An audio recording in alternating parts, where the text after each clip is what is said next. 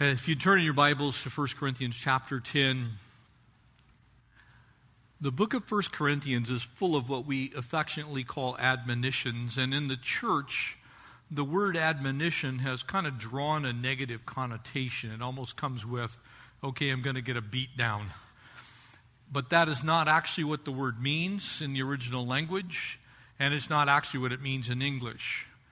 It's actually a friendly warning that is said in such a way as to accomplish its task. In other words, when you're given an admonition, it is generally from someone who actually cares about you. It's not said to hurt. It's not said to harm. It could very definitely warn, but it's warning because the person given the warning is in danger, and the person who is giving the warning realizes that and wants to do something to help. And so our passage tonight is an admonition. It's come to the people in Corinth, the believers in Corinth, and we're told the exact purpose for which it comes by the time we finish these first eleven verses here in chapter ten. I want you to begin by noting something as the Apostle Paul uses the children of Israel as this chief example of people who failed to learn from their past. Learning from our past is so monumentally important to us as believers because it's there that the Lord can take our B C days, our before Christ experiences, and say, this is what you should not do. This is how you should not live. These are the things that got you into trouble before, and it would be very wise if you do not repeat them. Amen? So let me give you a little pointer here. Whenever you can learn from someone else's mistakes, is that better than learning from your own? Amen. It is. I mean, if you don't have to get in a car accident to know what a car accident is like, you, you can understand that that car accident was caused by inattention because someone was texting. You can immediately, from their bad experience, you can learn that you probably don't have a text that's so important to cost someone their life. Amen? This is a text that can cost someone their life. It's something we should learn from. And I want you to look how the Apostle Paul uses the word all here in these first five verses. And would you pray with me now as we honor the Lord by reading his word? Father, we thank you that your word is truth. And Lord, this example set before us, your people, your children, Israel. God, would you help us to understand and learn uh, from their experience in the wilderness. Lord, help us to never repeat it. Lord, help us to believe what is said here. Cause us to walk in righteousness. As we learn from you tonight, would your Spirit be present to interpret and to convict and convince in Jesus' name. Amen.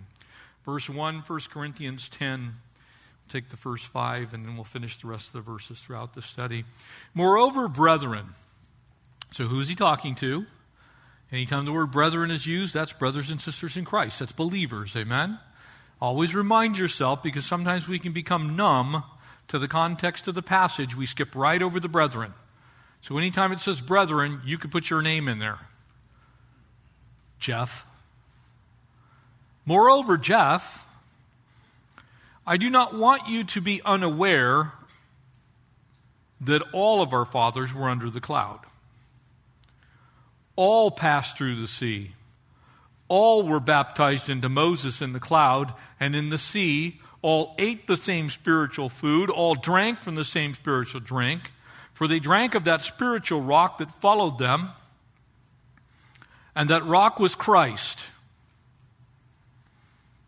But with most of them. And underline that part. You see, the whole preface here is God was universally good to all of the children of Israel. But most of them, God was not well pleased. And as proof of it, their bodies were scattered in the wilderness. Pretty sobering, isn't it? You see, what this presents is a drastic lack of spiritual maturity. What this represents is people failing to learn from their past. What this states to me personally is a radical overconfidence in the good things that they had received, not believing that God was just. What it represents to me is a complete and total lack of self-discipline. This is an incredible passage when you read it, as long as you're doing what the Lord's asking you to do. But if you're one of those people that plays with sin, if you're one of those people who can't stay on track, if you're one of those people who take the goodness of the Lord and then spit on the grace of God, if you're one of those people, this passage should scare you. This passage should scare you. Because the character, the nature of God, His holiness, has not changed. He, he doesn't have a new way of thinking here in our New Testament times. He's still the same God. And the children of Israel were in the wilderness because they refused to believe God. Because we know what they did. The first fourteen chapters of the book of Exodus give us the story. We know how blessed they were. We know what they experienced. We know a ton of history about the Jewish people. And so they failed to learn from it, and consequently they repeated it over and over and over and over again. They they they probably are the ones who transmitted uh, to Albert Einstein his definition of insanity. It's doing the same thing over and over and over again and expecting a different result. Amen? There are a lot of Christians that do that. They go back to the same vomit. They go back to the same bar. They go back to the same relationship. They go back to the same drugs. They go back to the same thievery. They go back to the same language. They go back to the same thing, and they expect a different result. It's as if we believe sometimes that God's character is going to change because the times have changed. Or because I had some bad experience in life, and so God's just going to ignore my sin. Not so. In chapter nine, Paul has been describing his own self-discipline. Remember, he's running the race there, as we finished up last time. There's a part of running the race that we all need to acknowledge, and that's in order to not be disqualified, you got to stay in your lane, amen? If you're in a track and field event, specifically if you're any type of a track event, you were assigned a lane. There is a stagger that's set up at the beginning of every race, so it doesn't matter unless it's the one hundred or the two hundred where there's a straight line and there's no uh, curve involved, even though there's a curve usually on the two hundred anymore. It's around the back side. But in the one hundred, you're in a straight straight race. But everything else, there's a stagger. The blocks are a little bit offset to make up the distance of the curve. It all ends up even at the finish line. But you can't start in lane three and dash over to lane one because you would be cheating. You would instantaneously have an advantage over all of the rest of the runners. So you will be disqualified for getting out of your lane. The same is true for the baton handoff. There is a slot that's allotted on the track. The handoff has to happen inside of that slot. If you pass over it, you are disqualified. You have to stay in your lane. You must run by the rules. The Apostle Paul is now going to address that with the children of Israel. He said, you guys wanted to run your own race. You wanted to do your own thing. You wanted to grumble, you wanted to complain, and consequently you disqualified yourself. You see, there's a reason that the Christian life uh, is a struggle, because it's the Christian life. And this world is not our home. And we have very real enemies, the world, our own flesh, and the devil. And so this life here on earth is a struggle, and it is absolutely essential that we stay in our lanes. We have to run the race that God's called us to run.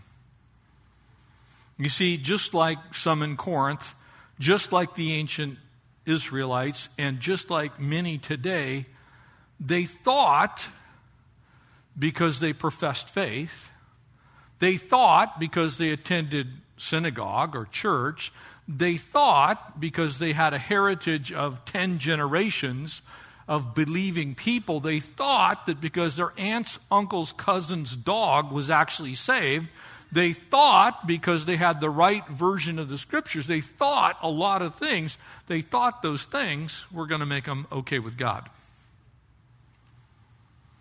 What makes you okay with God is running in your lane. The race set before you. Staying where God's placed you. And, and being bold enough to not veer out of your lane. Not cheating, in other words.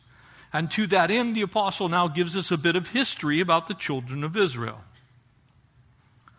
And in that sense, they're a, they're a perfect example of this false notion that you're saved by spiritual history, or you're saved by your parents' church attendance, or you're saved so that you can sin.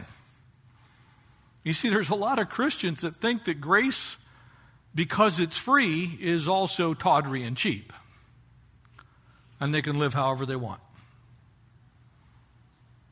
You were bought and paid for with a price, and the price of that was God's own Son and His blood.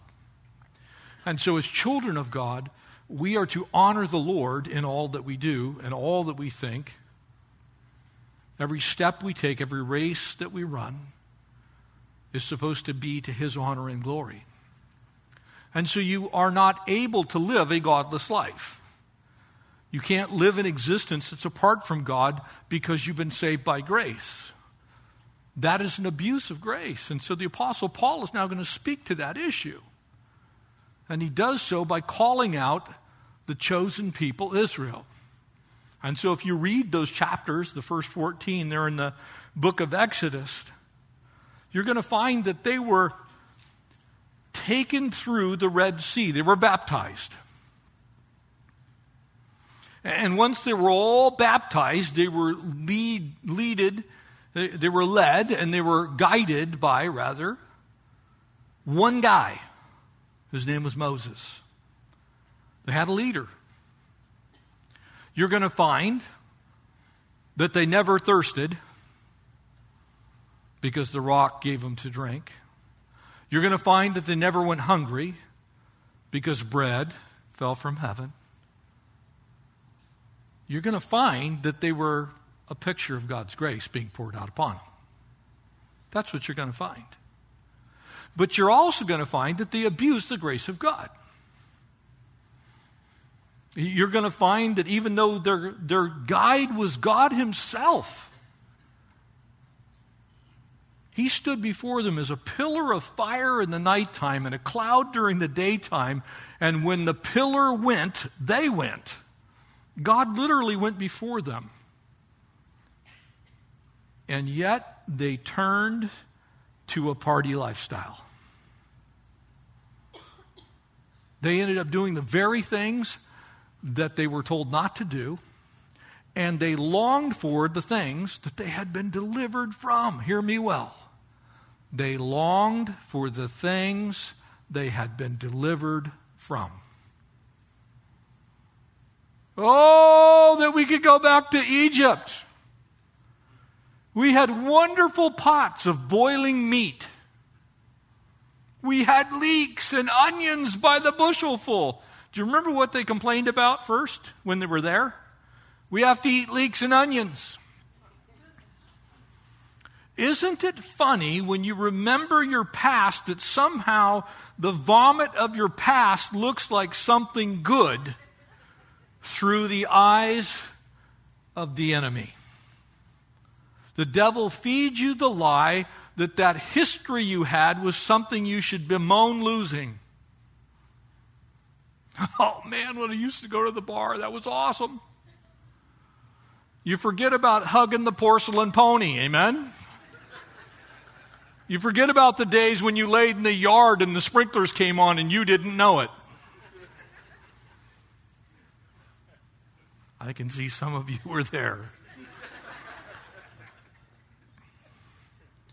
Oh, you think about the days when, man, it was just so cool because we just used to sit around and we did our own thing and nobody bothered us and we didn't work and mom and dad paid for our gas.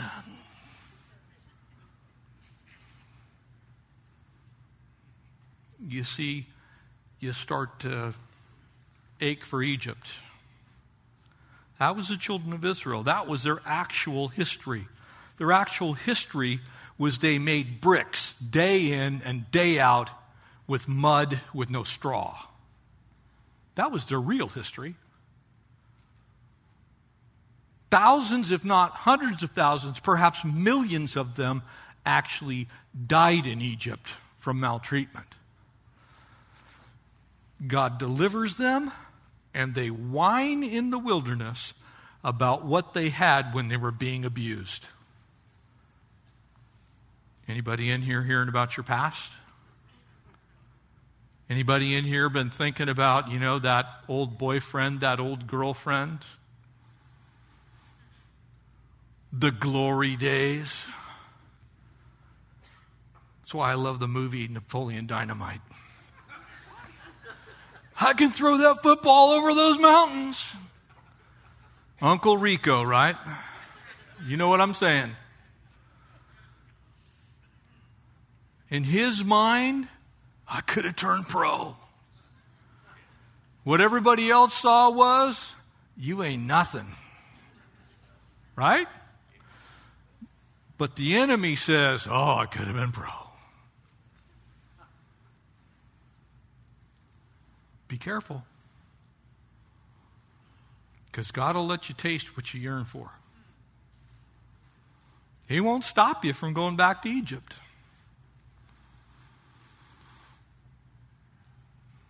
Can I also remind you that God is always good? He's always good. He's always freeing his people.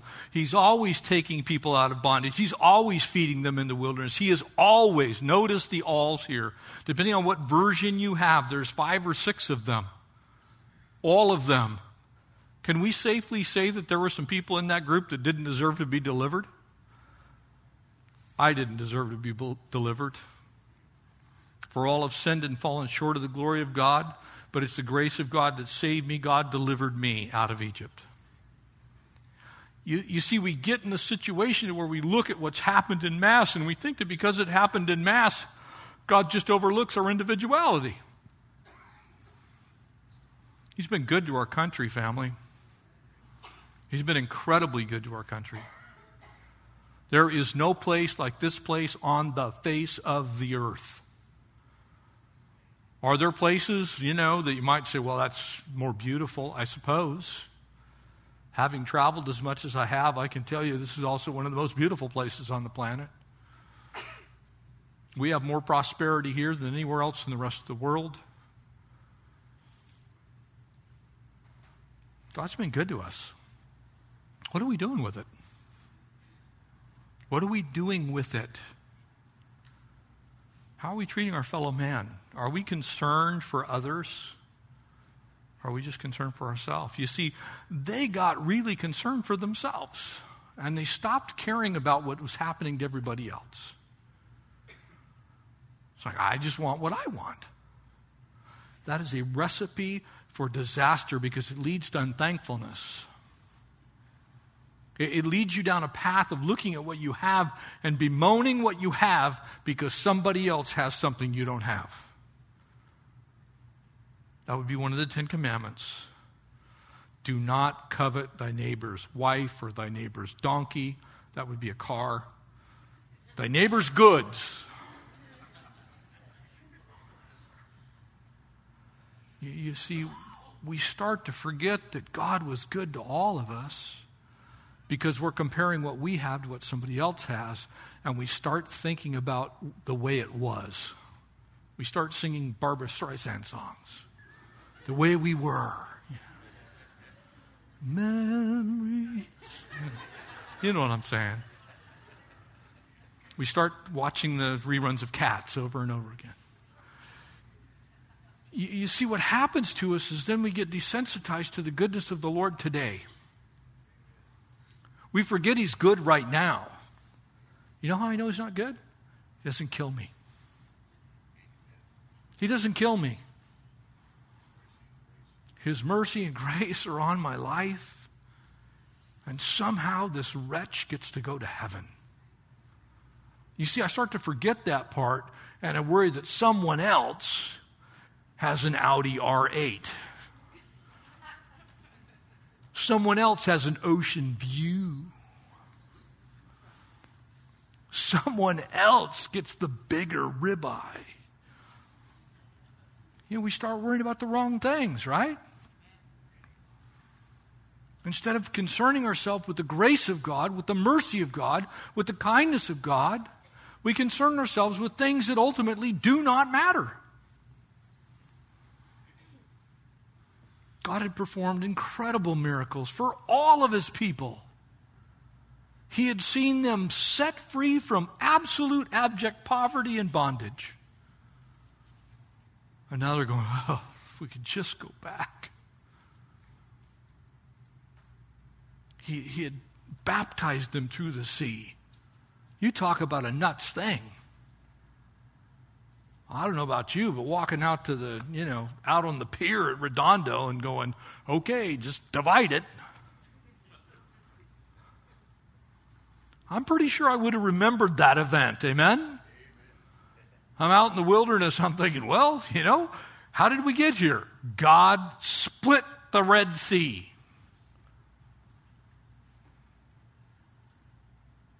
I've seen the Red Sea. That ain't no short walk across there. You, you see, they forgot that. They forgot that God was good. Brothers and sisters, don't forget that God is good. But don't mistake his goodness for approval for your ungodly living. He sees it.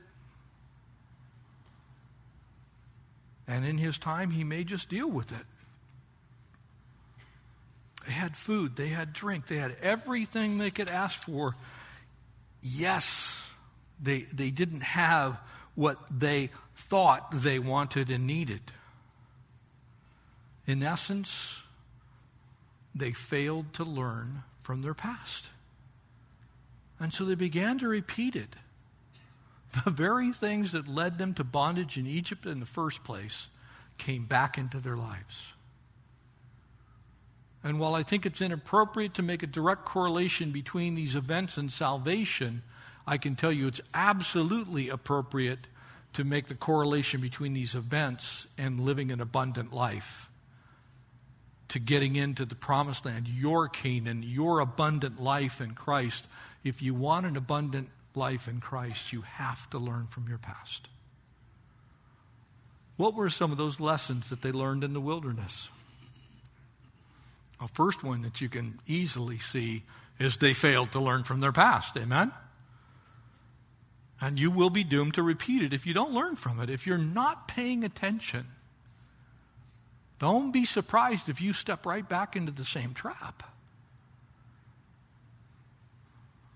I had a friend when I was growing up, and his dad had come from Wisconsin, and when they had come out from Wisconsin, they brought with them a whole bunch of traps. Now, just so you know, I am not for trapping animals. I hate traps. I don't like them.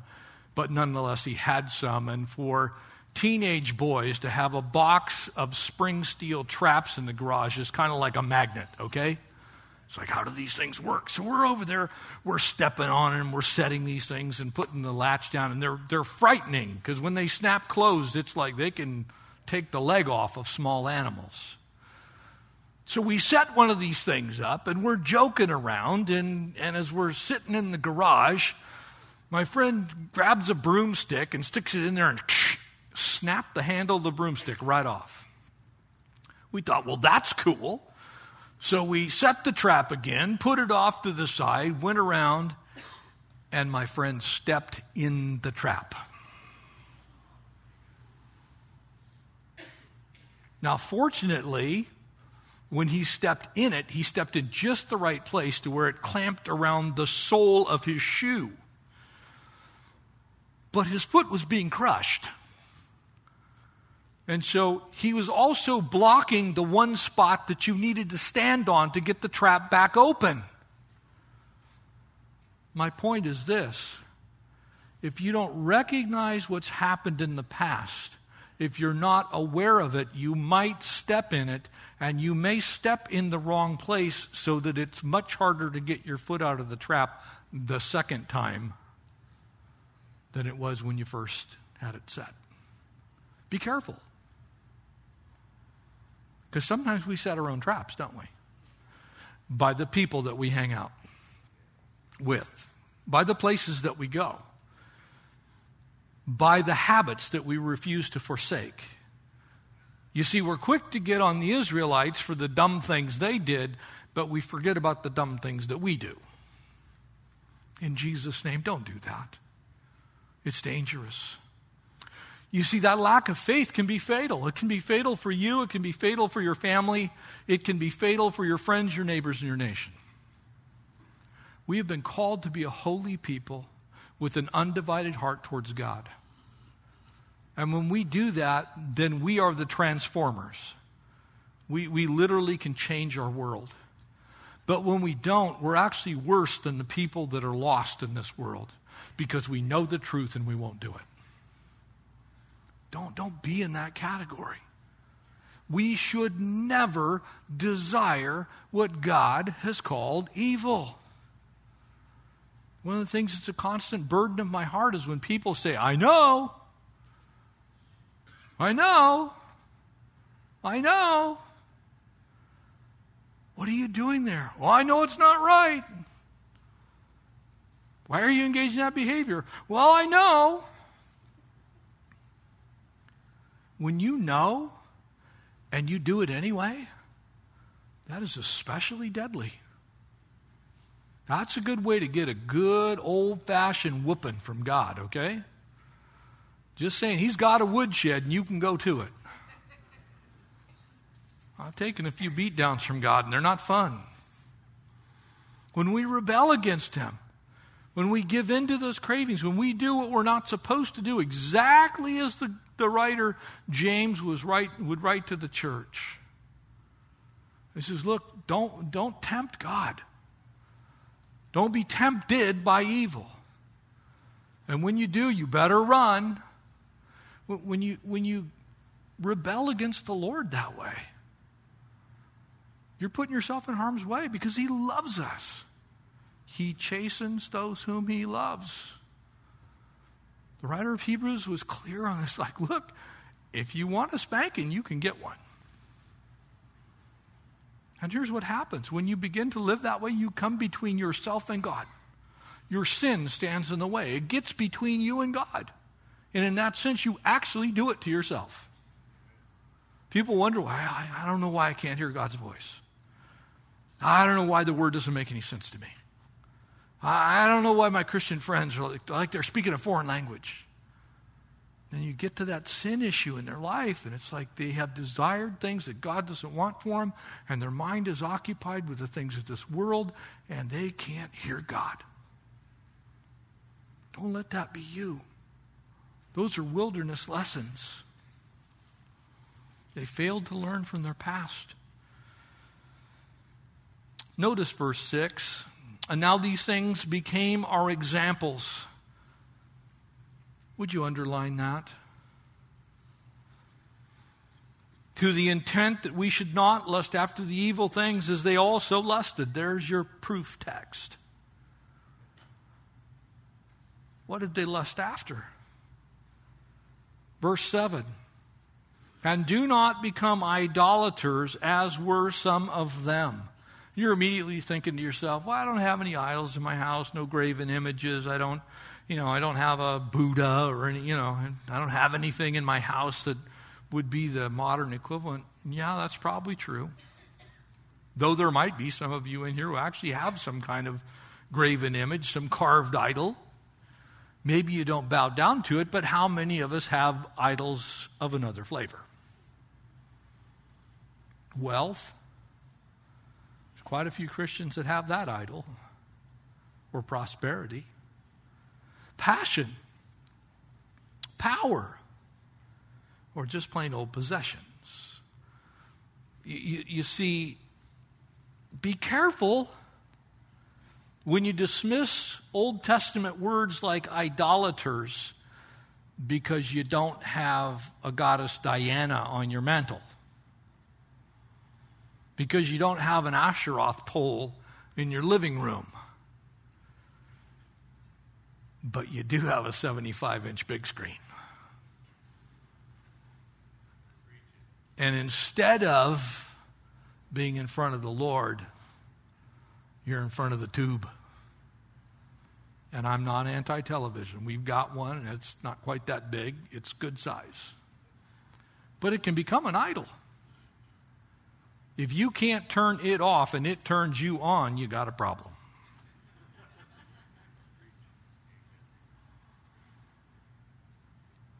We need to be careful. I want you to know what follows. In Exodus thirty-two, which is where this comes from, Exodus thirty-two is where this quotation comes from that's found here in verse seven. The people sat down to eat and drink and rose up to play. Here's the rest of it.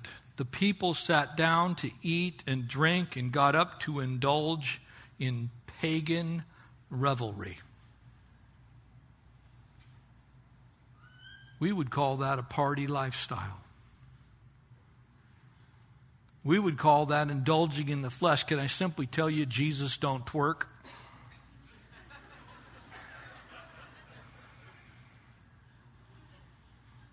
Amen? And yet, I've had Christians tell me, well, I go to this club. It's not that bad. Most of the people aren't that drunk.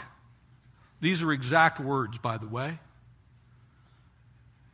Most everybody's kind of, sort of, not that bad off. Well, I don't do those things. It's a dangerous place. It's a dangerous place because the children of Israel did these things and they died in the wilderness. You see, the picture here is very clear. Any part of your life that promotes sexual immorality is not from the Lord. That's magazines, television, internet. That is what you read, that's what you see, that's where you go, that's what you do. Anything that promotes immorality in your life is not from the Lord. Anything. Now, I'm not telling you as a legalist that I'm putting some heavy weight on you. I'm telling you God's not okay with it.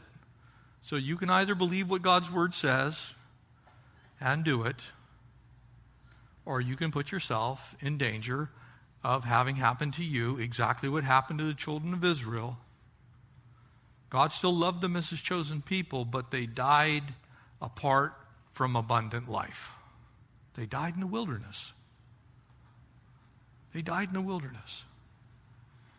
You see, we've begun to believe the things that we're told in the world. And it's dangerous. It can be fatal. Verse eight says, nor let us commit sexual immorality as some of them did, and in one day, mark it, underline. You think God isn't serious about this? In one day, twenty-three thousand fell. Now, we've had some horrific battles.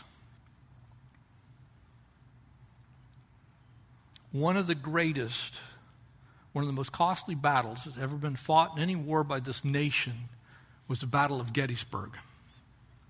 And in three days, a little over sixty-two thousand men died on the battlefield. That's about what died in one day here. Take those three days, divide it. That's unbelievable carnage. It took over twelve weeks to bury the dead. My God's speaking to us. Remember, what is this? It's an admonition. It was given as an example. So when we encourage people to, ah, don't worry about it. Pastor Jeff, he's just trying to kill your fun.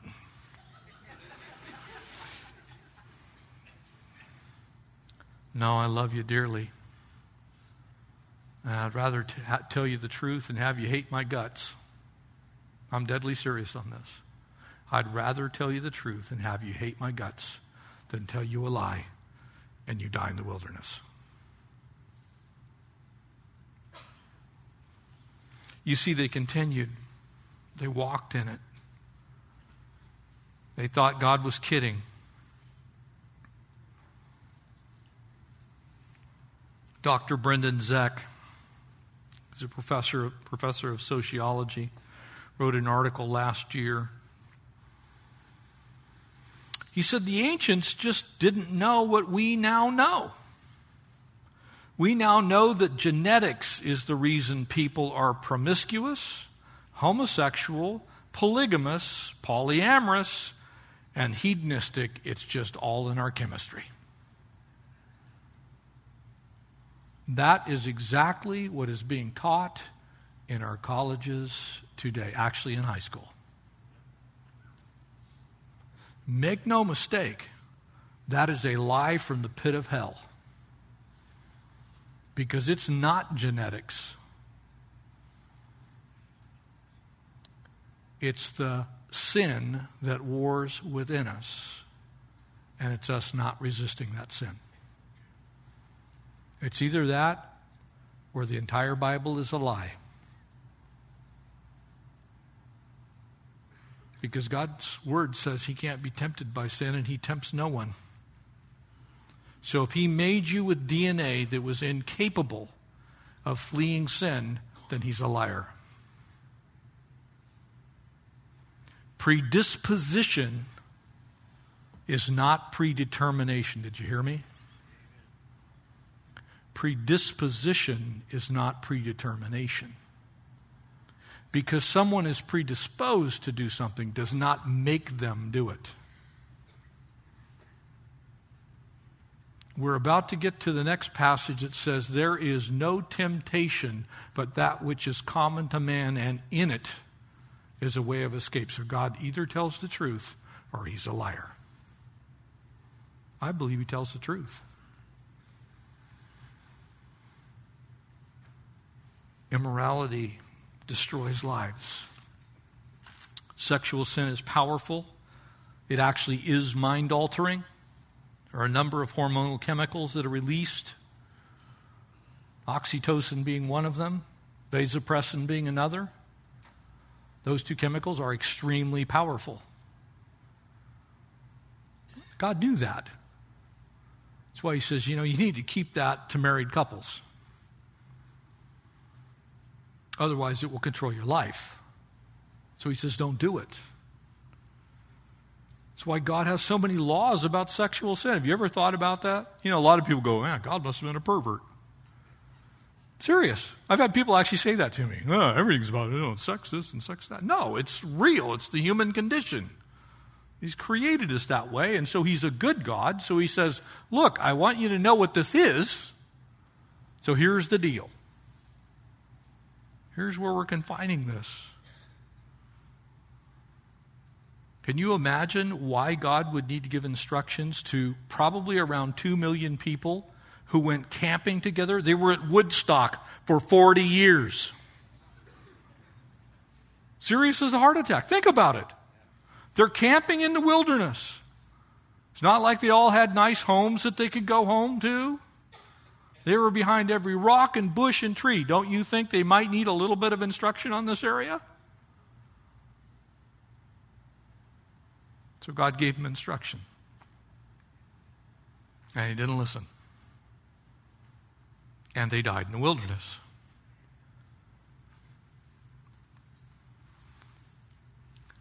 It's God first or expect the worst. Now, I know this is heavy, but I think it's also important. You, you see, when you think on these, these verses, notice, nor let us tempt Christ, verse nine, as some of them also tempted and were destroyed by serpents. Story of the bronze serpent right here. God said, look and live. I want you to raise up in the encampment of the children of Israel a bronze serpent, and I want you to put it on the staff, and the only thing that I'm asking people to do is look on it by faith, and they'll be saved. Look and live. But if you won't look, if you won't have faith, if you continue to do things your way, then you're going to die.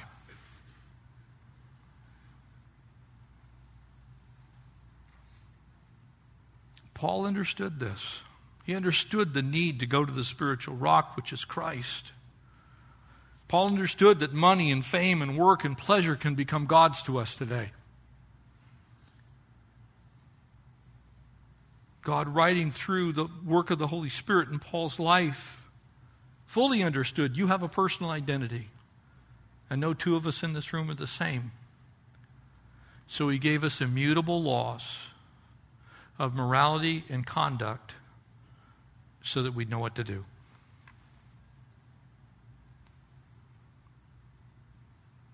We can tell what our gods are. We can tell what our gods are by the amount of time that we devote to them, by the amount of effort that we put towards them, by the amount of resources that we dedicate to their existence in our lives. That's a truth. You want to know what your God is? It's where you spend your time, your talent, and your treasure. That's your God. That's why Jesus said, where your treasure is, there your heart shall be also. You see, God wants first place in our lives. He doesn't want second. So we're not to tempt him. He's given us manna.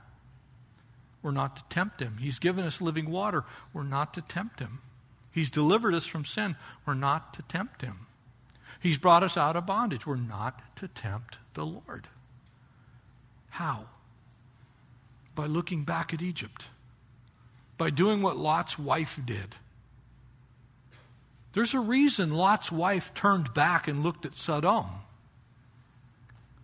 Because she longed, she ached for the things that they had in Sodom. It cost her. Don't, don't. Don't turn and look. Don't go back there. So very often, some of the worst misery that I see in people's lives is when they've been delivered from something and they return to it. That's why Scripture says it's better that you did not know than to know and to return. You see, you don't want to go there. What's the Lord speaking to us in these final couple of verses? He says in verse ten, nor complain. Anybody in here a whiner for Jesus? I think we're all guilty at times of complaining. I did not plan that and didn't pay him. That's a God-ordained squeal right there. Thank you, Jesus. You can't buy things like that. No, we are, aren't we? Isn't that what happens to us? We get rolling in our lives for the Lord, and all of a sudden, like, Lord. I don't know if you guys say it that way, but that, that's my voice. It's like, Lord, come on. It's like, you did this in someone else's life. I want some. Don't complain to the Lord. Praise the Lord. Be thankful to the Lord. Rejoice in the good things that he has done. that his mercy endures forever, that not a day goes by that he isn't thinking about you, that his plans for you are a future and a hope. They're good, they're not evil. You see, there's a lot of things to be thankful for if we don't get busy complaining about what we don't have. You see, I can. The team's coming back from Uganda tonight. I can tell you they will have story after story after story after story after story that will make your eyes water and run, and the waterworks will open. Of people who really know what it's like to have nothing, and yet they have everything because they have Jesus. Stories of people that, man, he's like four minutes over today. When church service there is the best thing that happens to them all week long, and they stay for hours. And this is true in most of the rest of the world, by the way. You see, we complain. It's too hot. It's too cold.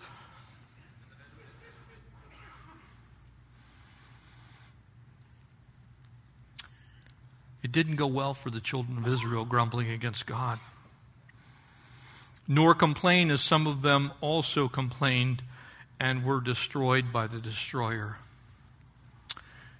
Why that verse is important is actually attached to a verse that we looked at a few weeks ago in Malachi chapter three. That when you are faithful with what God has given you and you don't complain, then he keeps the destroyer from your door. But when you complain about what you do have, then God allows your fridge to blow up, your air conditioning unit to fry, your car to break down, to teach you a lesson. Sometimes people say, oh, I can't, man, I've had this run of, and you talk to them. And you see the little history of complaining and whining to God. An unthankful heart, an ungrateful heart. And all of a sudden, the things that were good, God says, well, if you want to complain, it can always be worse. I think thankfulness and gratefulness is something that we need to learn to give God irrespective of our circumstance. Just need to be thankful that you've got breath in your lungs. I had a pastor friend, we were in Running Springs, contracted mesothelioma in the Navy, doing pipe fitting, handling asbestos. Loved the Lord. Pastored the same church for about twenty-five years. He had a dual lung kind of transplant. They filled his lungs with Dacron. Basically the same stuff that you make sails out of on a sailboat.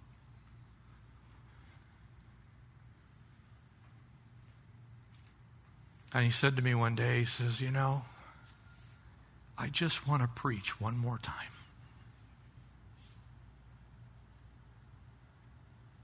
I just want to be able to teach one more message. And he couldn't do it at his own church, so we had him over.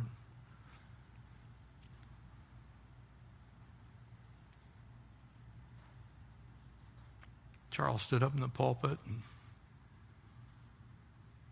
gave this anointed message. He was home with the Lord less than a month.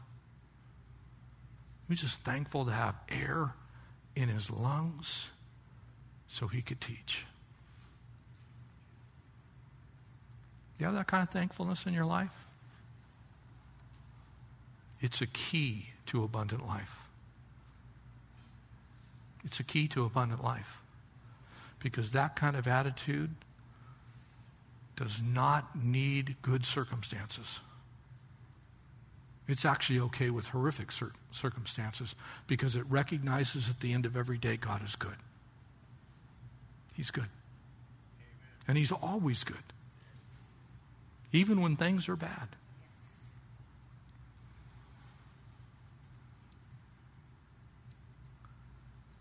We shouldn't test the Lord.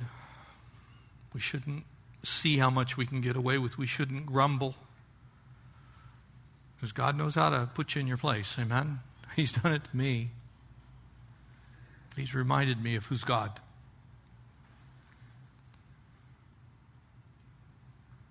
That discontentment that I sometimes can have is attached to ungratefulness at times. And so the message in this passage is very simple. Notice how it ends. And now all these things happened to them as examples. They were written for our admonition. You see it? Upon whom the ends of the age have come. The Apostle Paul was looking forward to our day and time, to the last days, to the end of the age of grace, to the final group of people, and whether it's us sitting here tonight or whether it's a generation after us, I do not know, but I know this because I know the signs of his coming. The return of the Lord is near. And I don't say that to bum anyone out. If you're getting married, get married. If you're planning a vacation, go on it. But I know this, the time of his return is near, and it gets nearer every day I wake up. So for us, if there was an admonition for the generation right after the Apostle Paul, which would have been future to these words, then how much more does it apply to us? So now read it for yourself. Now all these things happened to them as examples to me. To me. They were written for my admonition because I am living at the end of the age. Brothers and sisters, we need to learn from our past. We need to learn from others' past. We need to not repeat those things. We need to be unwaveringly thankful, unceasingly grateful, and use our lives for his glory. Amen? Would you stand with me and we'll pray together? I'm going to have some of the pastors come forward and be available. And again, maybe you just need prayer because there's an area of your life to where you keep looking back to Egypt. Look, family, I, I'm I'm your biggest fan and advocate. I, I point fingers at no one. But if that's you, what does it say? These things are written for your admonition as an example. Don't look back. Look forward. Go forward. Move forward. Have unwavering devotion for the King of Kings, the Lord of Lords. The day draws near that our Lord returns. Maybe you need prayer because you're looking at Egypt. Maybe you need prayer because you have gone back to Egypt. You're not just looking back, you went back. I'm telling you right now, God loves you. But he will not have a divided love or loyalty with you. And so he'll do what he has to do to turn you. And he's turning you tonight. The words that you have heard have been spoken to you that you would flee from Egypt. There might be some of you tonight that that's the case. For some of you, you're just simply not present in the moment in your own walk with the Lord. Maybe you're bored with Christianity. Maybe you've walked with the Lord for a long time and you're kind of like the people who weren't actively sinning, but you really didn't care. about the righteousness of God all that much. Maybe that's you. Maybe you need prayer. Maybe you just need to pray for yourself right where you're at. And for some of us, we're, we're going to be like Joshua and Caleb. We're going to look over. We're going to get to Kadesh Barnea, and we're going to look in, and we're going to see, and we don't care what giants are in the land. I'm sure there's some Joshuas and Calebs here tonight. For you, I'm thankful. And God is well pleased. So you can pray for others.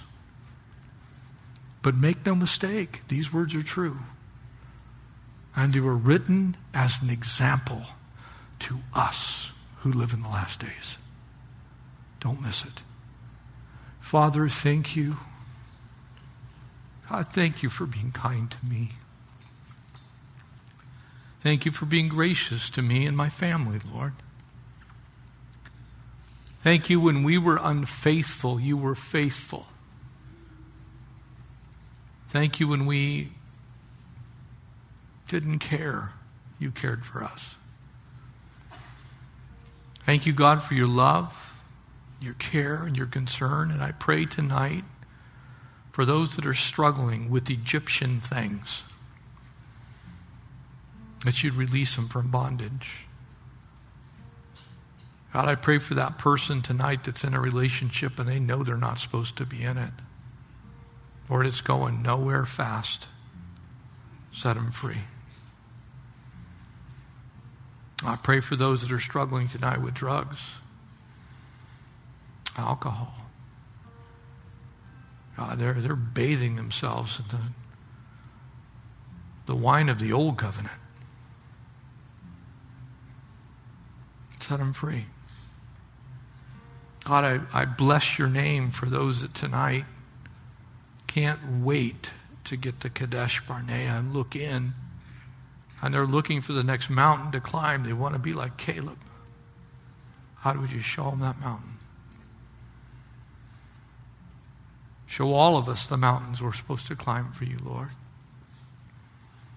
We give you our lives. We offer them to you, as the Apostle Paul would write, as living sacrifices. And we want to be holy and acceptable. Help us to resist the devil so that he will flee. Help us to put off the old man and all of his deeds and put on the new man. Let us be clothed in righteousness all the days of our lives. We ask every bit of this in the powerful name of Jesus. And God's people all said, Amen.